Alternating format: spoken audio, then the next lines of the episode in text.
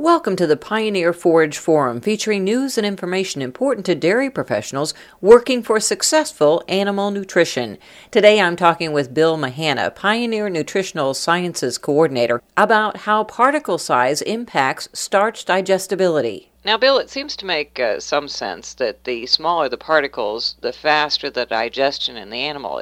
Is that true? Yeah, pretty much. You know, the primary reason that we process grains is to improve starch availability by increasing the surface area or disrupting this starch granule protein matrix.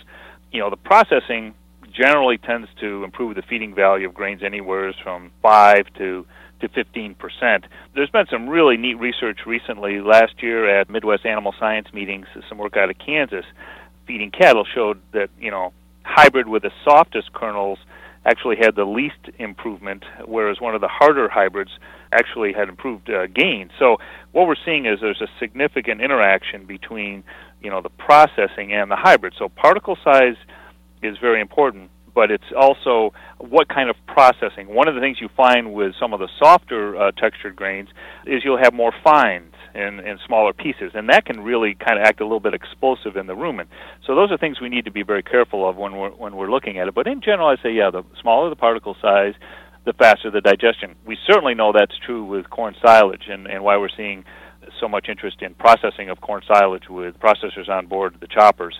And we do see a lot of variation in particle size. One of the things that I'm seeing in the field, particularly with high moisture corn, is nutritionists uh, spending more time looking at the, the micron or the, the size of the of the particles uh, for example, uh, many of the dairy nutritionists I talk to like to see particle size anywhere from 700 to 1,000 microns. But as important, and again going back to this percentage of fines that we might see, um, it's the distribution. And I kind of liken it to the, the Penn State uh, particle separator. Uh, we want to know how much is on the different screens. That's as important to us as anything. And, and as we start to think about particle size and, in grain and starch digestibility, it's the distribution of those particles on all the different sieves uh, that really is very telling and something I think we need to do a better job of tracking. So, what actually happens to the starch in the rumen? It's something that's not as understood as we'd really wish it was. There are some organisms, some bacteria in the rumen that we know are very active starch digesters. The interesting thing is, though, they're incapable of producing uh, the variety of enzymes necessary to digest an entire kernel. So it's really starch digestion in the rumen is really accomplished sequentially by a whole team of uh, of organisms. And it's initiated by the amylolytic bacteria. They're attracted to the and adhere to the starch granules, and they start to form little pits, digestive pits on the surface of the starch granules. And then you get secondary colonizers that come in and then eventually the whole surface of the starch granule is covered with multi-species of, of organisms.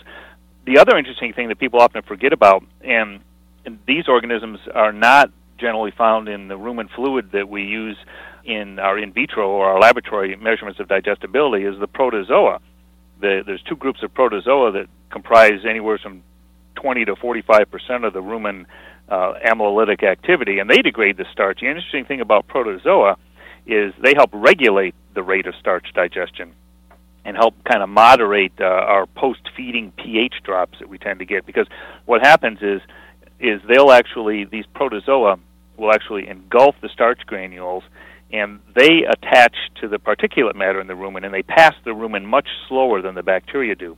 And then once they do pass, the osmotic pressure in the lower gut actually serves to, to explode those protozoa so the starch is then available down in the lower gut in the intestines for, for digestion this whole notion of particle size and accessibility, it might be interesting to know that uh, barley, for example, which we all know has very rapid digestion, one of the reasons that barley is so rapidly digested is the fact that the protein matrix that surrounds the starch granules in the kernel is readily penetrated by a variety of proteolytic bacteria, but the protein matrix in corn is very resistant to proteolytic attack. So it somewhat restricts access of the bacterial amylases to the to the starch granules. So again, the more we can process this or or fermentation or ways that we can expose these starch granules from the ethanol produced during the, the fermentation process that solubilizes these proteins, all of that really, really helps in terms of helping these bacteria digest the starch. That's Pioneer Nutritional Sciences Coordinator Bill Mahanna. We invite your feedback, comments, and questions at worlddairydiary.com. I'm Cindy Zimmerman with the Pioneer Forage Forum.